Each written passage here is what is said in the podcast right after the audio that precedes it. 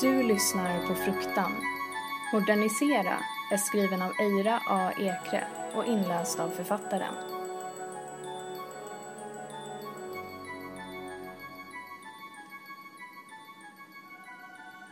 Urd har följt människorna länge. Sett deras cykler av krig och fred, acceptans och fördom. Sakta men säkert har de pusslat ihop universum. Skapelsen av deras värld har uppdaterats varje århundrade men dess grund har alltid varit densamma.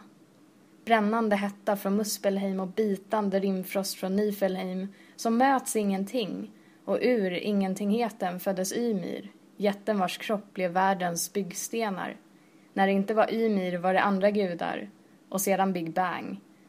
Det är konstant, aldrig något ur ingenting, materia ur antimateria. Om hon ska vara ärlig har ni inte hållit så bra koll de senaste århundraden.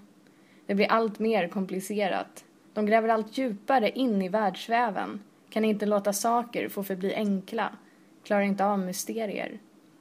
Men hon måste erkänna att hon gillar strängteorin, ett universum som hålls ihop av trådar, om de bara visste hur nära sanningen de var. Management tyckte det var bra för hennes team att komma närmare sina kunder. De senaste århundradena har hon vandrat samma gator som människorna, följt deras rutiner, i alla fall på ett ungefär. Ätandet har det gått sådär med, de har alldeles för många måltider per dag. Men deras teknologi däremot, elektricitet, internet, fantastiska maskiner som binder samman alla individer i hela världen. Trådar som hänger i luften borrar sig igenom marken som kopplas in i varje vägg. Ett tag verkade det som om deras industriella revolution var på väg att leda mot ett existentiellt uppvaknande. Att de snart skulle inse vad som faktiskt styrde deras öden. Sedan självsaboterar de sig som vanligt. Det börjar bli lite av ett mönster vid det här laget. Urd vaknar tidigt. Hennes lägenhet ligger i stadens centrum, så högt upp som möjligt. En stor balkong ger henne perfekt utsikt över centralstationen där hon kan se hur stadens puls sakta men säkert ökar ju högre solen reser sig på himlen. Stressade små figurer iklädda tyger i alla regnbågens färger. Det har blivit svårare att särskilja dem från deras öden. De senaste decennierna har hon fått stå ett par timmar på balkongen för att låta ögonen justera sig. Hon stirrar tills världsväven blir tydlig. Tills hon kan se hur trådarna mynnar ur deras hårfästen, gnistrande, pulserande, letar sig ur nacken och mynnar ut i omgivningen, snuddar vid andra individer, slår knut på sig själv här, knypplas ihop med andra där. En individ som blir till en enhet, ett, till ett samhälle, till en värld. Och de vilar helt vid hennes fingerspetsar. Varje morgon sätter hon upp sitt hår i en hästsvans, högt upp på huvudet så trådarna faller ut åt alla håll. Det är enklare att få grepp om dem då. Perfekt för att fläta. Allt eftersom solen stiger på himlen binder hon ihop dagen som väntar för de små varelserna där nere. Första möten och bittra separationer födelse och död, uppsägningar, befordringar, dramatiska makeovers. De flesta dagarna har hon arbetet klart inom ett par timmar. Människorna kan hävda att de har utvecklats hur mycket som helst. Det ändrar inte hur enkelspåriga deras öden är. Samma relationer, samma konflikter. Det är alldeles för sällan som unika själar dyker upp. Gudadräpare, häxor, martyrer, sanningsenliga politiker, det har gått århundraden sedan de fick brodera in något intressant i världsväven. Ett par gånger i månaden möter hon management med sitt team. Det känns rätt olustigt egentligen. Verdandios Skuld må utföra samma arbete men de har valt att leva väldigt annorlunda liv. Är inte lika förankrade i traditioner, i det fysiska arbetet. Så här i efterhand inser hon att det bara var en fråga om tid. De andra har alltid strävat för att hålla jämna steg med mänskligheten elektricitet och övervakningskameror och intimitetsleksaker. Prylar som tydligen funkar bra både för gemene man och allfadern själv. Hon anländer till mötesrummet och möts av osäkra blickar. Hennes syster är på sin vakt och Oden själv sitter i högsätet. Nickar för att önska henne välkommen. Det har gått århundraden sedan de höll på formaliteterna med varann. Presentationen är samma gamla visa. Statistik över de senaste generationerna, deras ödestrender, om någon viss brutal död trendar just nu, vilken sorts kärleksdrama som lockar flest, grafer som pikar för varje individ som avviker lite lagom från mainstreamkurvan. Någonstans i mitten av alla pie charts och stapeldiagram smyger de in den stora nyheten. Hoppas att hon inte ska märka. Som om Urd inte är den mest uppmärksamma av systrarna. Uppdatering av deras arbetssätt. Människorna har gjort det i decennier nu. Det är dags att de moderniserar, hinner ikapp, ser till att hålla sig i framkanten av den teknologiska utvecklingen. Trådlöst. Verdandios skuld ser riktigt exalterad ut över möjligheten. Såklart de är glada. De har alltid varit de lata. Har alltid klagat över hur trådarna förstör för dem.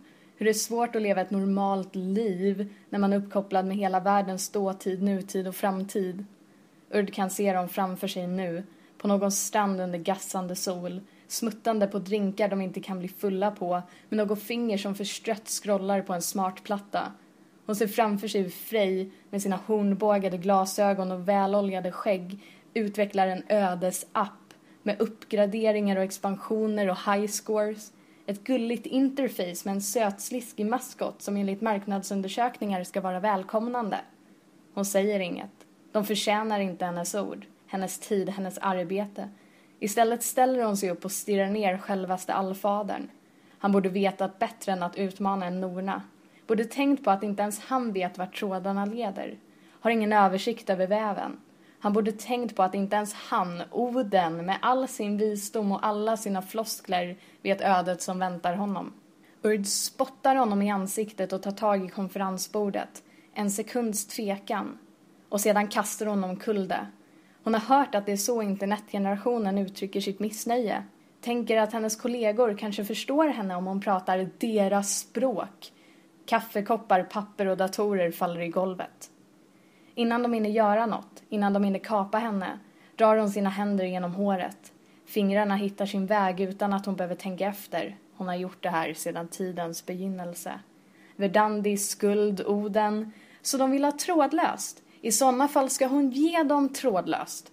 Hon knyter sin näve kring tre hårstrån, sliter ut dem med rötterna, ser sina kollegor falla till golvet utan att ge ifrån sig minsta ljud. Det var länge sedan hon kände sådan frihet århundraden sedan världen kändes så öppen och full av möjligheter. På vägen ur kontoret gräver hon i sitt långa hår, hittar dem alla. Tor, Loke, Frej med sina jävla appar. De faller kring henne utan att veta vad som hänt. Utan att någon lojal Norna varnat dem om vad som väntat. De får ett slut de helt och hållet förtjänar. När de väl lämnat byggnaden lugnar hon ner sig en aning. Uppskattar världen för vad den är just nu för vad den aldrig kommer vara igen. Hon smeker de långa trådarna som förenar mänskligheten, återförenar älskare, ger utsatta chansen att slå tillbaks mot dem som skadat dem. Hon orsakar uppror världen över, låter diktaturer falla, krossar polisstater, ger alla en sista chans att känna frihet, lycka, lättnad, störtar de som förtjänar bittra slut men vars öden dikterat annorlunda. Hissen i hennes lägenhetshus är sval, en tröstande omfamning innan finalen. Det lilla slutnumret som väntar. Först när hon är ute på sin balkong tillåter hon sig själv att andas ut. Låter tårarna falla fritt. Det var bara en fråga om tid innan hon drev sig själva i fördärvet. När hon ser ut över staden ser hon en värld på gränsen till kaos. Trådlöst. Hon fnyser, trasslar in sina fingrar i håret och sliter ut hela nävar i taget ser bilar slira av vägen, fotgängare som faller ihop mitt i ett steg, flygplan som faller från skyarna. Det hade inte behövt sluta så här. Det är inte hennes fel, hon uppfyller bara deras öden. De hade kunnat förhindra det här, men istället står hon här och sliter i världsväven. Hon kommer aldrig kunna fläta igen.